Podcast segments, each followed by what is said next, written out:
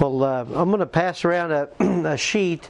If you're willing and able to take the Andersons something to eat, just sign on there. She's having surgery and she doesn't want to cause a stink or even. But anyway, I think I may just delegate or talk to you later when you're able to bring something. So let me just go ahead and pass this around. So yeah, if we can just maybe something every other day or something. But let me give this last announcement. Pastor Brian encouraged the pastors. You can see something on your overhead there. Guess I better get hooked up here. I think I'm recording. So,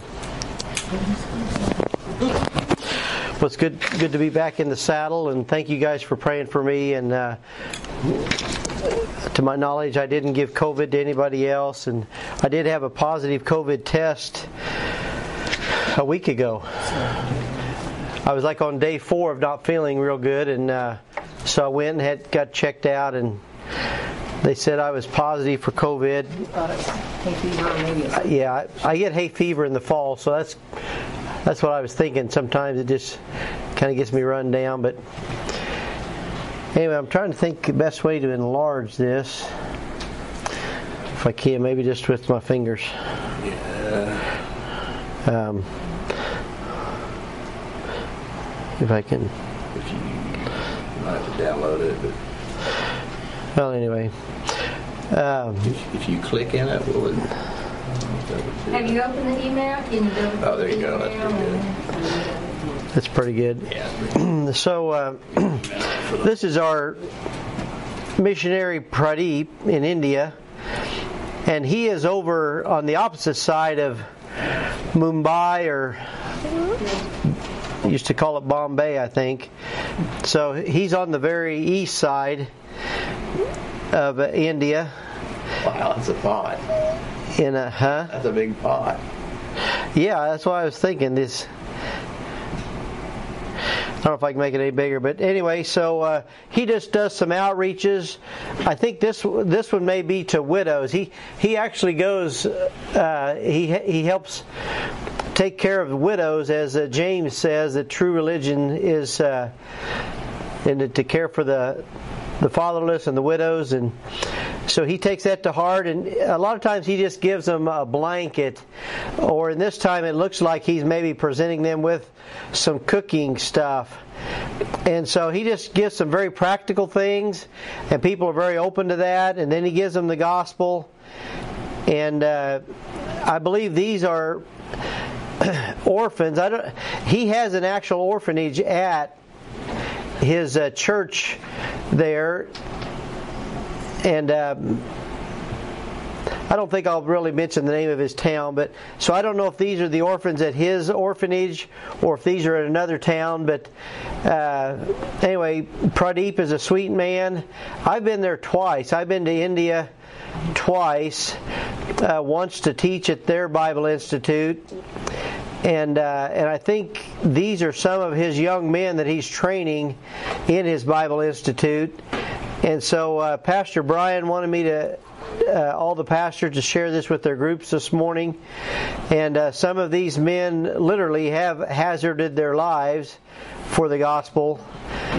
And I really think that this picture here of this lady getting baptized is on top of his church. He has a 3-story church, and the church meets on the top level. So I think he lives on the bottom level. There's classrooms and kind of a guest area in the middle section, and the top floor is the church, just an open room, and then this is on top of the building. I think he has the baptismal. So that's pretty cool, isn't it, to baptize in the open air on top of a 3-story building, right? I think that city there is around 250,000, so it's a pretty good size. So anyway, that's Pradeep and some of the people he ministered. And so every month or two he'll send an update. And anyway, I just wanted to share that with you. Is there any questions about that you know, he's got pray for our 20 pastors and churches over Odisha there, and then number 8 there, he says he has 10 residential Bible students. So I think the Bible students actually come and live at the church. I think it's like they're there a month for studies, and then they go home for a month and take care of their families, and then they come back and study for a month. I think is kind of the way it goes. As a class, a couple of years ago, we sent the orphans. Yes, yeah. Jim was gracious. We gathered up candies and toys, and a lot of people donated. And we sent a couple of care packages to the orphans. So, are we going to do that again? We could. For Christmas, that'd be awesome. Yeah, I was going to say, so that way we can all start together. Maybe around Christmas we could. And then I know it costs money to send it. You know, maybe get a box going that cover those expenses. Yeah, how long does it take to get there? Yeah, we need to send it by before Thanksgiving. Yeah, I was going to say, I know it takes time. Some of these orphans, they've found them in the woods, eating dead animals. I mean, just it's very sad. Yeah, Emmett it's that's where they find them. I mean, they don't have really a welfare system or DFS or whatever we have to help take care of maybe unwanted, or maybe the parents are dead, or maybe parents get rid of them. I don't know how they become orphans, but anyway, let's be turning in our Bibles to Jeremiah 23. Maybe there'll be some other things I think of along the way here, but it's good to have our eyes on the field and other parts of the world. Did I take your handout? I stole my handout. I may have stolen your handout. Yeah, I'll get you one. Our sister Sarah couldn't be here this morning far, and so she was going to try to join online, so I don't know. Lewis. Sarah Lewis. Is that better to say? Well, that's her name. Okay. Now, yeah. Okay. Yeah. I get confused. Belinda, that's cool. That's Alzheimer's.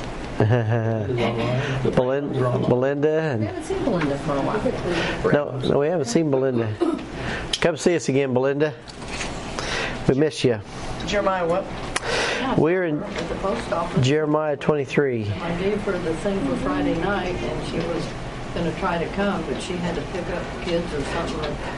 Yeah, she's pretty involved with her son and his wife, and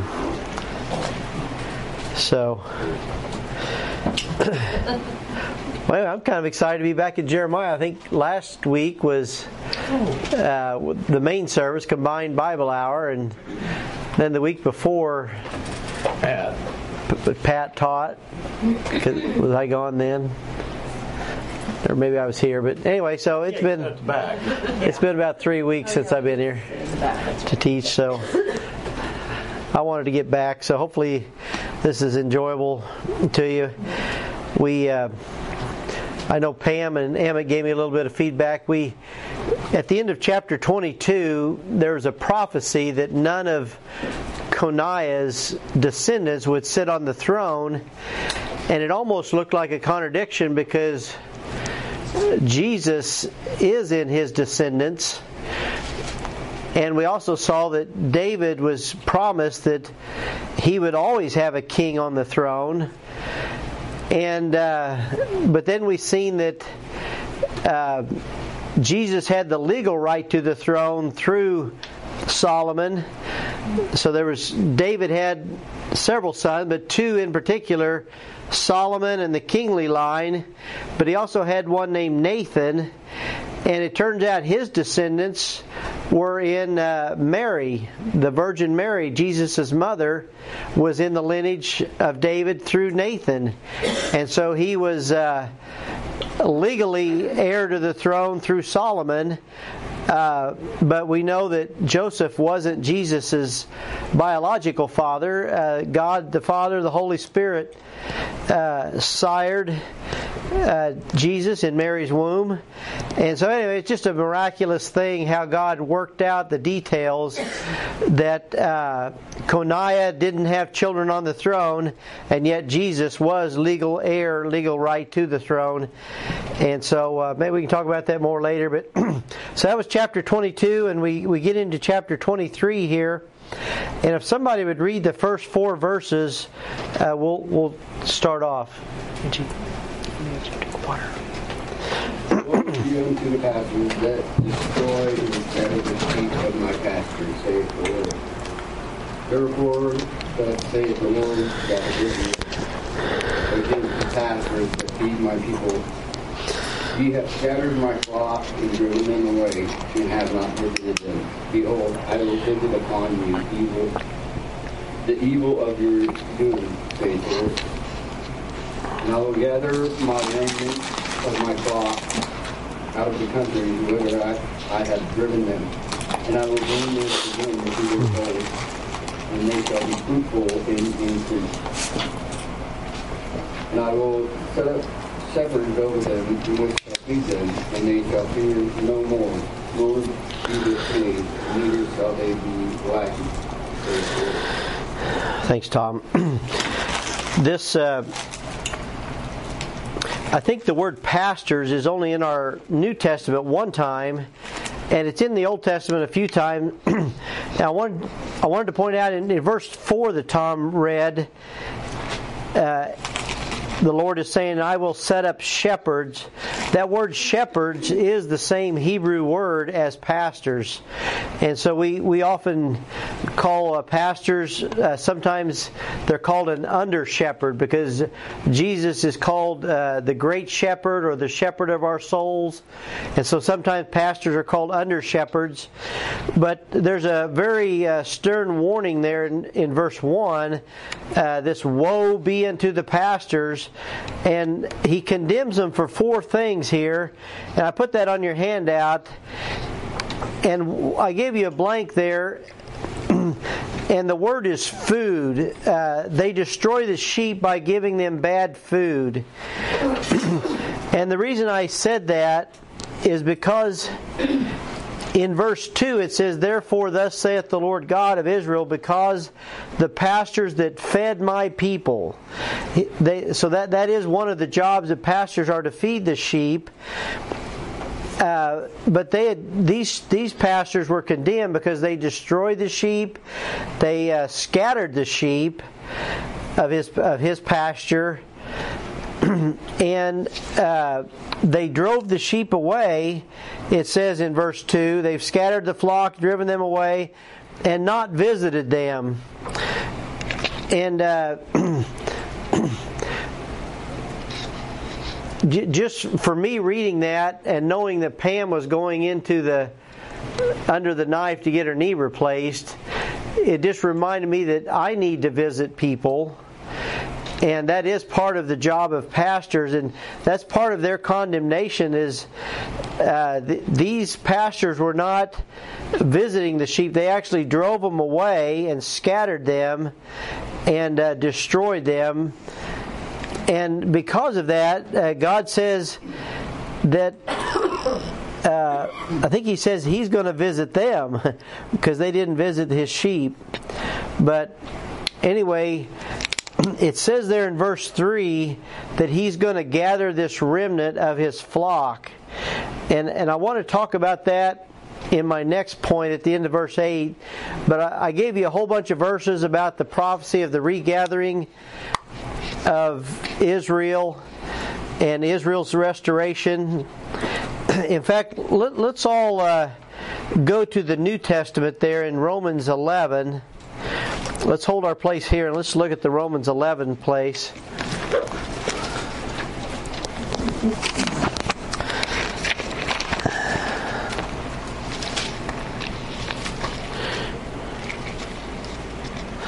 Let's see. Because really Romans 9, 10, and 11 talk about that God's not through with Israel. And here in verse 25 through 29 of Romans, the Bible says, For I would not, brethren, that ye should be ignorant of this mystery, lest ye should be wise in your own conceits, that blindness in part is happened to Israel until the fullness of the Gentiles be come in. And that's kind of a key phrase, is fullness of the Gentiles. And then it says, and so all Israel shall be saved, as it is written, there shall come one out of Zion, the deliverer, and shall turn away ungodliness from Jacob. For this is my covenant unto them, when I shall take away their sins. As concerning the gospel, they are enemies for your sakes, but as touching the election, they are beloved for the Father's sake. And this is kind of echoed in 1 Corinthians 4. It says that right now there's a veil on Israel's heart, and they can't really see the Messiah. And that's what it's saying here, that there's a blindness that's happened to them. And but when the fullness of the Gentiles be come in, that blindness is lifted, and they are God's chosen people, and He will restore them. What does it mean that so all Israel shall be saved? Yeah. Not like saved, like we're... Yeah, so... people have asked that question before. Why does it say all Israel shall be saved? And my understanding of it is that is talking about the remnant at the end of the tribulation there. But it's kind of after, like, a lot of the plagues of the Bible have happened, where a lot of people have died, but all the Israel that is left there at the end, they will be saved. Yeah, there at Armageddon. It's like a Western. Because the Antichrist says the last bit of Israel circled there at Armageddon. He's getting ready to come down, wipe them out. And we come back with Jesus and He saves them. Yeah. But like right now, people that die without Christ are not saved. They're lost. But so it's kind of, you got to kind of consider the context there, but that doesn't mean that if you have Jewish blood in your veins, you're automatically saved. That doesn't mean that, but so that's a good question, honey. I actually had thought about... I've never noticed it before until just now. Yeah, I'd actually thought about bringing that up, but glad you did. But so... And again, I want to draw something on the board here in just a minute, but let's go back to Jeremiah before I get there, because it says that God is going to set up His shepherds. Tom read in verse 4 that He will set up shepherds over them, which shall feed them, and they shall fear no more, nor be dismayed, neither shall they be lacking, saith the Lord. And I gave you some things yet. We know that Jesus is going to be king, and He'll sit on His throne, and so He is the shepherd. So God is going to set up these shepherds over His people. King David is probably going to be a prince under the Lord, and there's some references of David still coming back to earth. And then the 12 apostles, they are going to rule and reign over the 12 tribes of Israel in the millennium. And so these are shepherds that the Lord will set up. And there's even some resurrected saints. That's us. It says that we'll reign with Him. Even if we deny Him, He won't deny us. So... anyway, those are some shepherds that still yet coming that'll be set up. And I'm trying to think here. Let's go to Matthew 23. I want you to see, this is kind of a personal thing with me. Those of you that know my testimony, here in Matthew 23, I want all of us to see this. And it's kind of interesting to think, because we know that there are at least different inheritance in heaven, but there is even, I believe, different degrees of punishment in hell. And here's a place that you could show that from in Matthew 23. And 13 through 15 says... But woe unto you, scribes and Pharisees, hypocrites! For ye shut up the kingdom of heaven against men, for ye neither go in yourselves, neither suffer ye them that are entering in to go, or entering to go in. Woe unto you, scribes and Pharisees, hypocrites! For ye devour widows' houses, and for a pretense make long prayer. And it makes this statement, therefore ye shall receive the greater damnation. And then he says, woe unto you, scribes and Pharisees, hypocrites! For ye can pass land, or sea and land, to make one proselyte, and when he is made, ye make him twofold more the child of hell than yourselves. And so I think the reason that God holds pastors to a higher standard is because they're influencing others. It's one thing for you to believe wrong, and maybe you're an atheist. I know nobody here is an atheist, but it's one thing for you to maybe not believe right. But if you make other people, you persuade them to believe what you believe, and it's wrong, then it says there's a greater damnation to that person. Does everybody see what that's saying? So the people that are teaching false doctrine, get it worse. Yeah. I believe so, and that's why I'm saying this is kind of personal to me, because I grew up in a church that taught false, and I believed that for 31 years of my life, and I don't know if I ever really persuaded other people to believe wrong, but I really, when I got saved, I felt like such a hypocrite. Like, man, I have believed wrong and taught wrong all this time, and So I believe that's why Paul says he was chief of sinners. I mean, he was killing Christians. He was fully persuaded that Judaism was right, and he was teaching that and propagating that. And so anyway, when we think of the worst sinner, we think of murder or pedophile. We think of some dark things like that. But when the Lord talks about hypocrisy and leading people to believe wrong, and so anyway, it's kind of different than we think. Now, back in the law, wouldn't say something like the sin is no sin is greater than any other sin. I think I believe that. I just think the consequences are different, maybe. I mean, sin is sin, but if I steal a quarter from you, it's different consequences than robbing a bank. Maybe I think that I don't know. What do you think, Jim, or anybody? Yeah, that's good. That's a good question. I know we've struggled with that because we always teach sin is sin, and the consequence is the same. But this indicates that there's different levels. Yeah. Dante's. Someone knowingly giving false information or going against God knowingly, where. Yeah. Yeah, there may be a little difference there too. If you.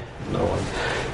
In the Catholic Church, they have mortal and venial sins. Yeah, exactly. That's where Dante. When you go to confession, you find out what the priest thinks, because if he thinks it's not a big deal, you don't get a bunch of prayers to say. But if he thinks it's a big deal, then you say a rosary or something. And the price of the indulgences are different. Yeah. We don't know the answer to this, but what we do know is that God says He is going to visit them. Yeah, yeah. Because of the evil they've done. Yeah. Yeah, it sounds like these guys in Jeremiah's day, I mean, they knowingly were going against God's word, and just the prophets through the ages as well as Jeremiah. And so this is heavy stuff here.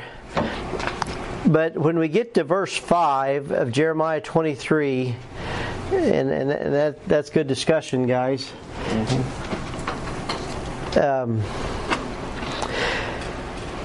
He says, behold, the days come, saith the Lord, that I will raise unto David a righteous branch, and a king shall reign and prosper, and shall execute judgment and justice in the earth. So this righteous branch, and it's through this line of David,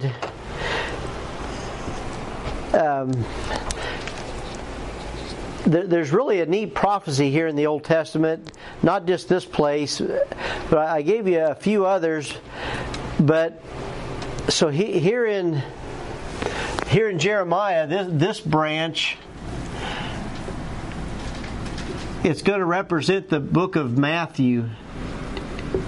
So Matthew goes in your blank there. I think there's more to this than I can see. But in Matthew, Jesus is portrayed as the son of David and as the king of the Jews. And so people who study prophecy and these things, they see in the Old Testament at least four mentions of this word branch. And when you see a branch capitalized, it kind of personifies and it's representing a person. So the Lord is going to raise up unto David a righteous branch and a king. And so this represents the book of Matthew. And if we don't necessarily need to look all these up, but Zechariah talks about this branch being a servant. And the servant, that's representative of the book of Mark. There's several reasons for that. The book of Mark does not have the genealogy of Christ, and just as a servant does not really trace his genealogy. He's a servant. And then in Zechariah, another place, it talks about, behold the man whose name is the branch. And the book of Luke represents Jesus as the Son of Man. He is the a human through the Virgin Mary, and so that prophecy is about can symbolize the book of Luke. And then in Isaiah, it calls him the branch of the Lord, and we say that represents the book of John, because Jesus is represented as the Son of God in the book of John. So these are real rich. These are what goes in your blank, and it's just kind of interesting how the Old Testament mentions this branch in these four ways, and it really ties in well with the New Testament writers of the Gospels. So anyway, were you going to say anything else, Jim? Or? Well, he's also called for the root of Jesse. Yeah. It goes on that tree branch. Yeah. So Jim is mentioning that, I think it's Isaiah 11, where he's called the root of the tribe of Judah or something like that. Yeah. Or root of Jesse, maybe he said. When I read Jeremiah 23 last night, I had found some references, and one was 1 Peter 1, 10 to 12. And so what we're seeing here, what we're reading 5 and 6, is I put the hope of what's going to come, or what will come 2,000 years after Jesus' first coming. That's good. So 1 Peter 1, 10 through 12 talks about that, what's to come. 1 Peter 1, 10 to 12? Yes. You can read it if you want. Of which salvation the prophets have inquired and searched diligently, who prophesied of the grace that should come unto you, searching what manner of time the Spirit of Christ, which was in them, did signify, when it testified beforehand the suffering of Christ, and the glory that should follow. That's good, Pam. To whom it was revealed that not unto themselves, but unto us, they did minister the things which are now reported unto you by them. that have preached the gospel unto you with the Holy Ghost sent down from heaven, which things angels desire to look at. Yep. Very good. We'll go back here to Jeremiah now. And it's in verse... maybe somebody read 7 and 8 for us. Therefore, behold, the days are coming, saith the Lord, that they shall say no more saying, the Lord liveth, which broughteth up the children of Israel out of the land of Egypt. But the Lord liveth, which brought up, and which led the sea of the house of Israel out of the north country, from all the countries whither I had given them, and they shall dwell in their own land. Yeah, so I've got this little phrase that means promised land, and we know Abraham was there. He was given these promises, the promised land, and but his descendants went down into Egypt. And I think I put, is it EB, Egyptian bondage? That was my, so his descendants went down into Egypt, and so what Matt's reading is that God's saying, I'm no longer going to be the God that brought people out of Egyptian bondage. So they went there, but then they came back, and now what we're reading...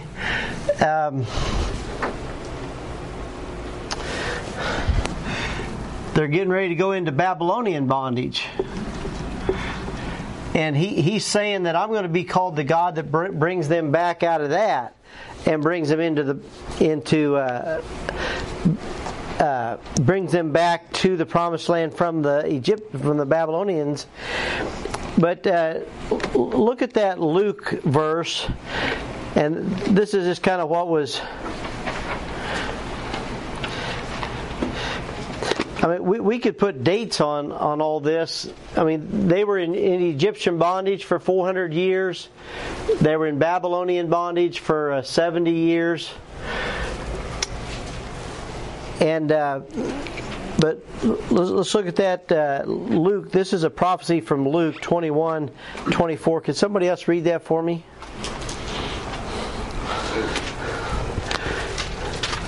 And they shall fall by the edge of the sword, and shall be led away captive into all nations, and Jerusalem shall be trodden down of the Gentiles until the times of the Gentiles is fulfilled. Yeah, so that times of the Gentiles, so that's your little phrase there. Right now, we're still in the times of the Gentiles.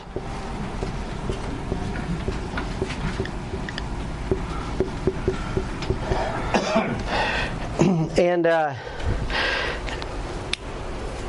guess how many Jews there are in the world? Today? Yeah. 30,000? 20 million? A lot more than that. About 25 million. Yeah, so Jim, pretty close. And guess how many live in Israel? Oh, fewer than that. 10 million. That's pretty close. I think it's 9, but maybe 7.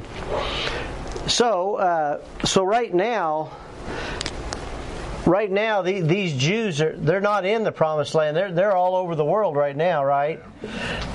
I think there's a lot of them in New York City, even. Yeah, Boston had a whole section. Did they? I actually talked to some like Hasidic Jews. Really? It was really cool. Wow. Well. So right now, so this times of the Gentiles, and that sounds like a ambiguous term, but it really started with here with around 587 BC. Mm-hmm. That's really when this started, and we're all the way up to 2021 right now. This is the times of the Gentiles. And what that means is the Jews have not been their own sovereign really till 1948. Yeah.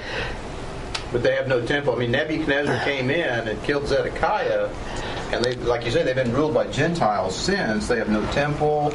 They lost their identity. They were dispersed. So they're still... They don't have that king yet, eh? Okay, don't have a temple. Don't have a temple. So... So that's what we're that's what's kind of exciting about this.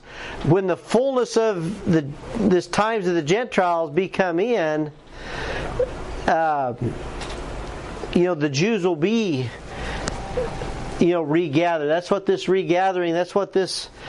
And so this is really very prophetical. Some of what we're reading here, and I don't know if I've made good sense of it, but this. This time of the Gentiles just mean that Israel is being ruled by Gentile kings. So will the fullness of the Gentiles be like the moment of the rapture? Yeah, so probably the rapture will...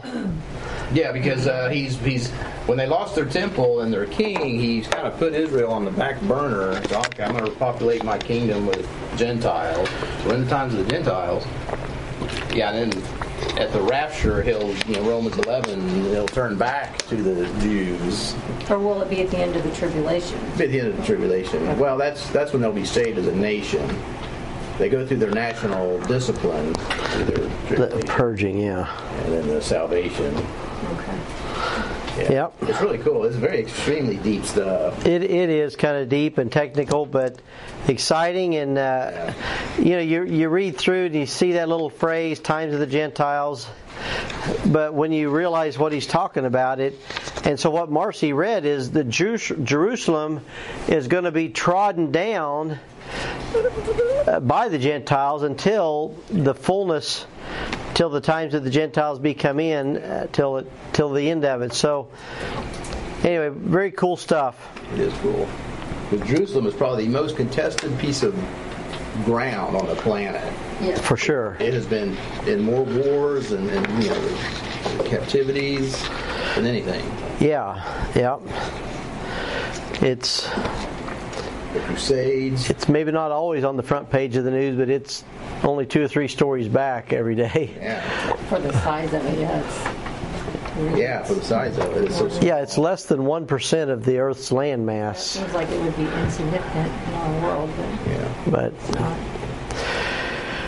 Well, this next section, 9 through 32, we don't need to spend a lot of time on it. But it is the section of dealing with false prophets. Now, let me just ask you guys. I know Brother Matt just mentioned false prophets, meaning people that teach wrong. What else could be a false prophet? I've really been thinking about this week. What else can you think of? If they're proclaiming to have a word from God that's not in the Bible. So, what's an example of that, Pam? What can like healers? Okay. Yeah, that's true. What are you thinking of? Probably that if you don't speak in tongues, you're not actually sick. They told you that? That's a good one. Yeah. I think I've heard somebody tell me something like that. That's a good one. Self-believers. Self-believers? They believe in themselves. They don't believe in God. They believe in themselves. Nurse come in to see my do a visit with my uncle at the house, home health care or whatever. I asked her if she was religious, if she believed. And she said she believed in herself. She didn't believe in herself. Wow. The whole group of people like that. Wow. Yeah. I could have met in Boston. Mm-hmm. That's what she told me. I haven't either. So I believe in myself. Narcissism. Kind of. It's been around this. We just never put a nicer word. I guess. I believe in myself. Sounds nicer than I'm a narcissist, I guess. Yeah. Well, and in the sense of false prophet, but even. It's real closely related, like a false teacher. Think even about schools that maybe teach evolution, or there's a lot of false. So I've been trying, even though I've been in the house for like a week straight, I walked on the treadmill a few days, and so I watched like 4 episodes of this show called Aliens. And it's interesting, but I mean, it talks a lot about, you know, rituals from the Indians, and it goes all over the world, and the alien visitors and extraterrestrial, and you know, some of these doctor types, and they got this, you know, bookcase behind them, and these smart people, and they say some of the most, you know, unbelievable things, and they just make it sound very matter-of-factly like. And I don't even know a good example, but you all have seen shows like this. Yeah. Ancient Aliens. And yeah, Ancient Aliens. That's the one that I've been watching lately, and. Well, and sounds and one guy to people, you know, like yeah, that. Yeah. I mean, they just take it for granted that there's all these galaxies and there's got to be life out there, and we're the less intelligent, and our ancestors are primitive, and I don't know. They just, you got to be kind of careful with all that. But one guy came out and said, you know, the ancient scriptures say this, but he actually says, you know, the Bible's wrong there. This is what happened. And I really perk up when I hear those kind of things, because they're all casting doubt on the Bible. But that's all it takes. This one came right out, and so anyway, I look at those like very false teachers too. I mean, we know there's demonic things, and there's definitely the spiritual aspect of all of our lives. So I don't. So anyway, I'm sure there's an element of truth being said, but anyway, it was just. I think there's a lot more of our society believes wrong, and I look at those as false teachers. Mainly because the Bible is not their standard, not because everything they say is false, but they make false conclusions because they don't believe the Bible. And history class ain't history class anymore. They distort what history is. Yeah. Even just history. Yeah, they've rewritten it. Facts. They've rewritten what happened. They've rewritten that. So I'm sure that. So it's a very wild time, and if we're not holding forth the word of light, and we're getting truth, we can be easily persuaded wrong. Let me give you your bullet point there on this teaching.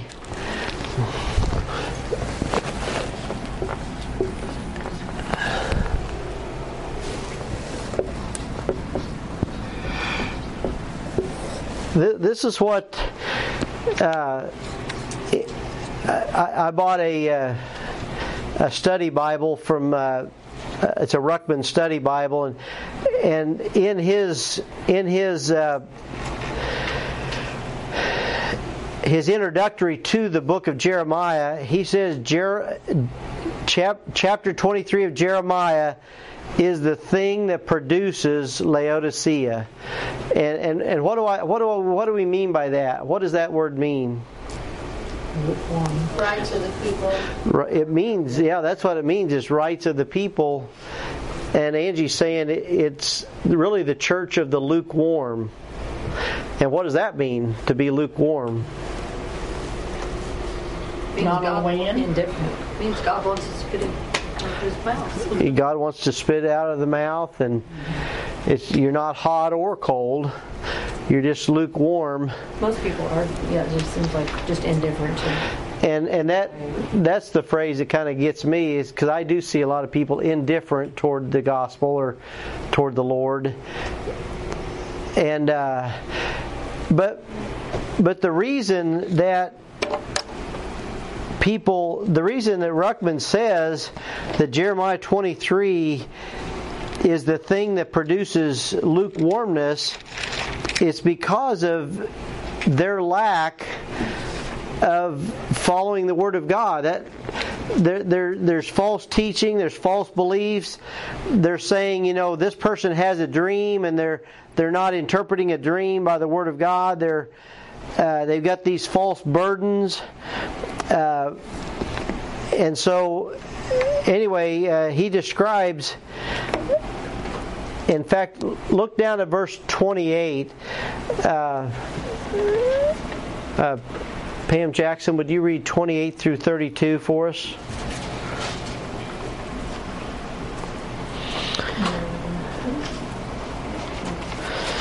The prophet that hath a dream, let him tell a dream, and he that hath my word, let him speak my word faithfully. What is the chaff to the wheat, saith the Lord? Is not my word like as a fire, saith the Lord, and like a hammer that breaketh the rock in pieces? Go all the way to 32. Oh, therefore, behold, I am against the prophets, saith the Lord, that steal my words, every one from his neighbor. Behold, I am against the prophets, saith the Lord, that use their tongues and say, He saith, behold, I am against them that prophesy false dreams, saith the Lord, and do tell them, and cause my people to err by their lies and by their likeness. Yet I sent them not, nor commanded them, therefore they shall not profit this people at all, saith the Lord. Yeah, so I wrote on your handout there just the things that the Word of God is like, and Pam read that in verse 29, God is saying, "Is not my word like as a fire?" And a fire has a purifying effect, right? And it purifies our thoughts, and even now as we're reading God's Word, and hopefully it puts some kind of fervency in us to affect our lives and to purify our thoughts and our actions.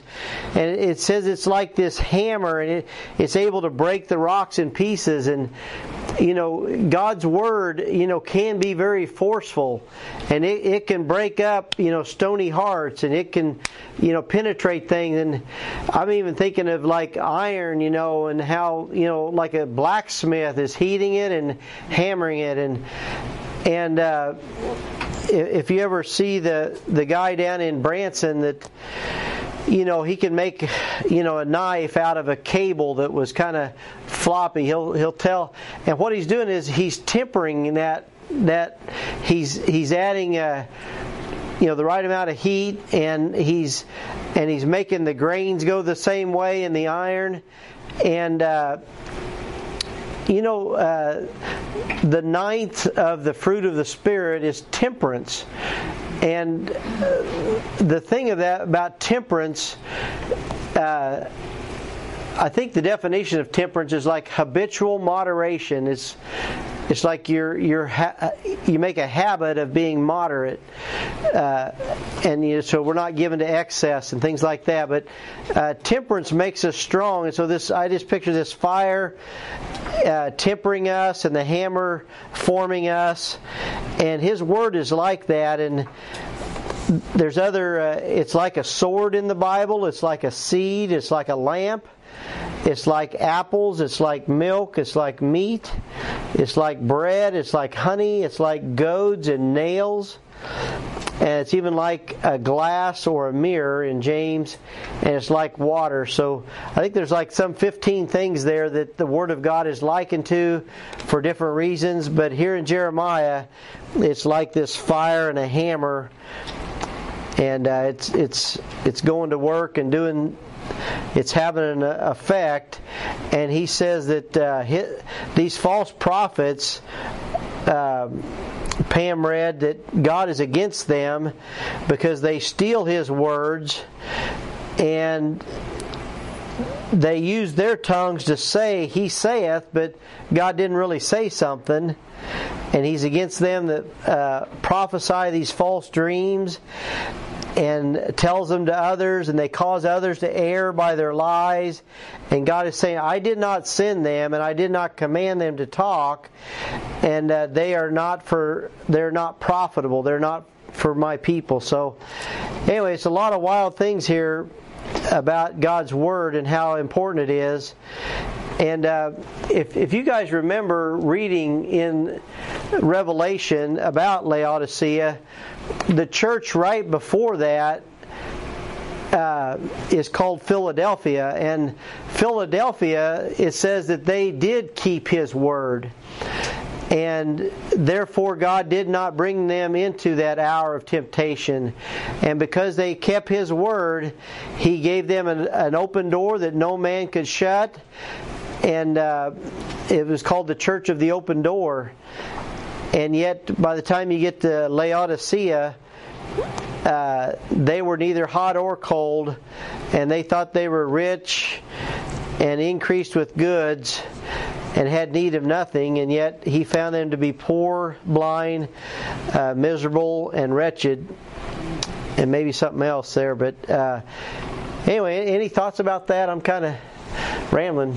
Paul cautions Timothy in 2 Timothy 4:4 about these prophets, and he says, "They shall turn away their ears from the truth and shall be turned unto fables. The truth shall be turned unto fables. But watch thou in all things, endure affliction, do the work of an evangelist, make full proof of the ministry." That's good. Yeah. Yeah. So yeah, there's Peter talks about false prophets, and the Lord talks about false prophets, and now you're saying Paul and Timothy, and then of course Jeremiah here. And so, in verse 33, it talks about this last section. The word burden comes up several times. What do you think of when you think of burden? Something that's laid upon you that you really don't want. You know, like somebody tells you, "Hey, I need you to go out here and paint this house," and you're like, "I really don't want to paint this house." That it's more of a that is an example. Desire. Okay. A task you don't ask for. Maybe, yeah. What if, you know? What if while we were talking about Pradeep there, somebody's like, "Man, I really got a burden for those orphans."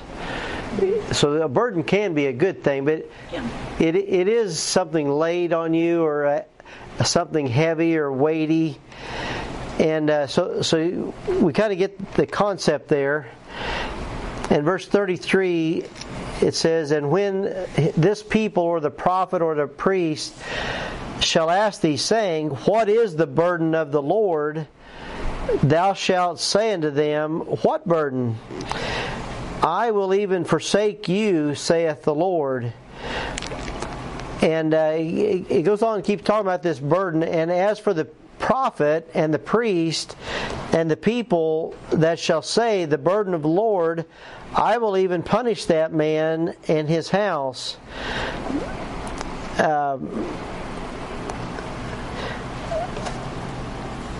And so I think my little comment here on my sheet helps. It says burden means an oracle of judgment, something weighty. And then I said false prophets took Jeremiah's burden lightly, so God judges them with a heavy judgment. So, you know, Jeremiah's preaching his heart out, and the false prophets keep saying, no, there's safety and peace, and so God brings them a heavy judgment. And so they, in 37 through 40, and we'll be finished here, 37, "Thus shalt thou say to the prophet, What hath the Lord answered thee?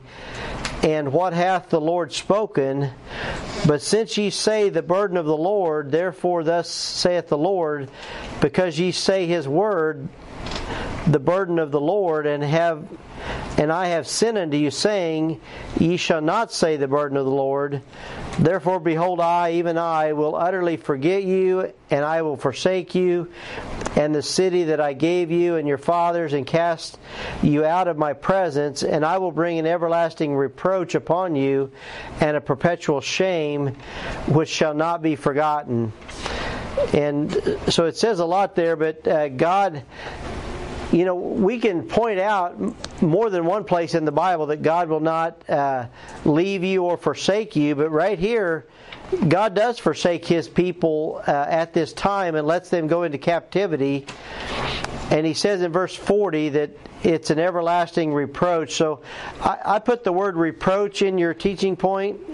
Reproach is your last word. It is a reproach for God's people to be in captivity. And so even today, I would bet you that the Jews are a little bit of ashamed that their forefathers went to Babylonian captivity, because, I mean, they're a proud people. And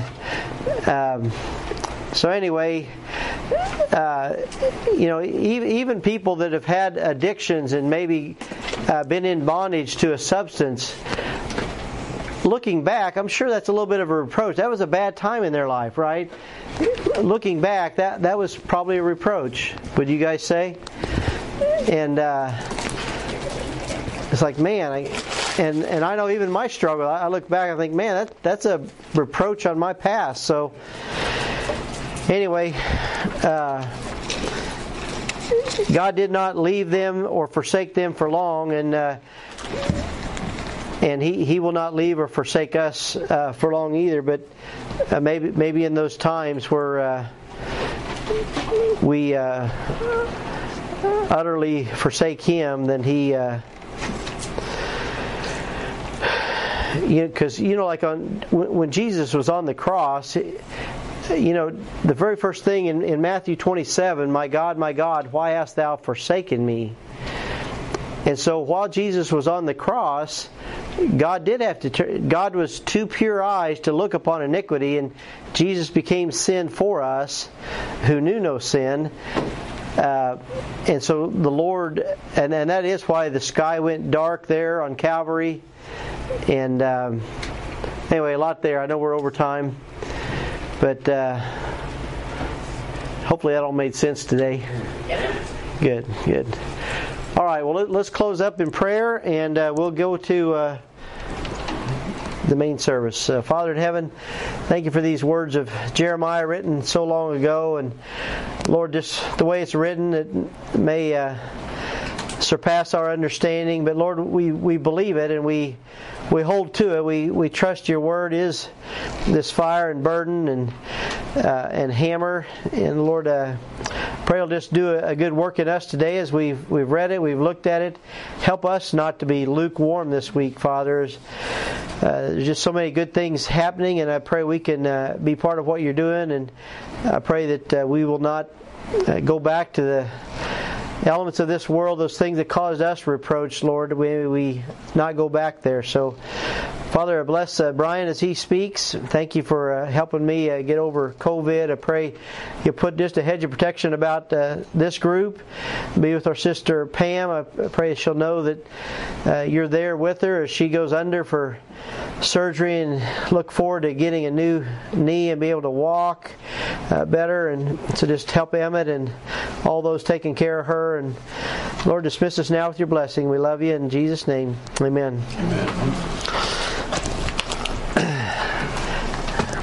All right, I'm going to shut this off.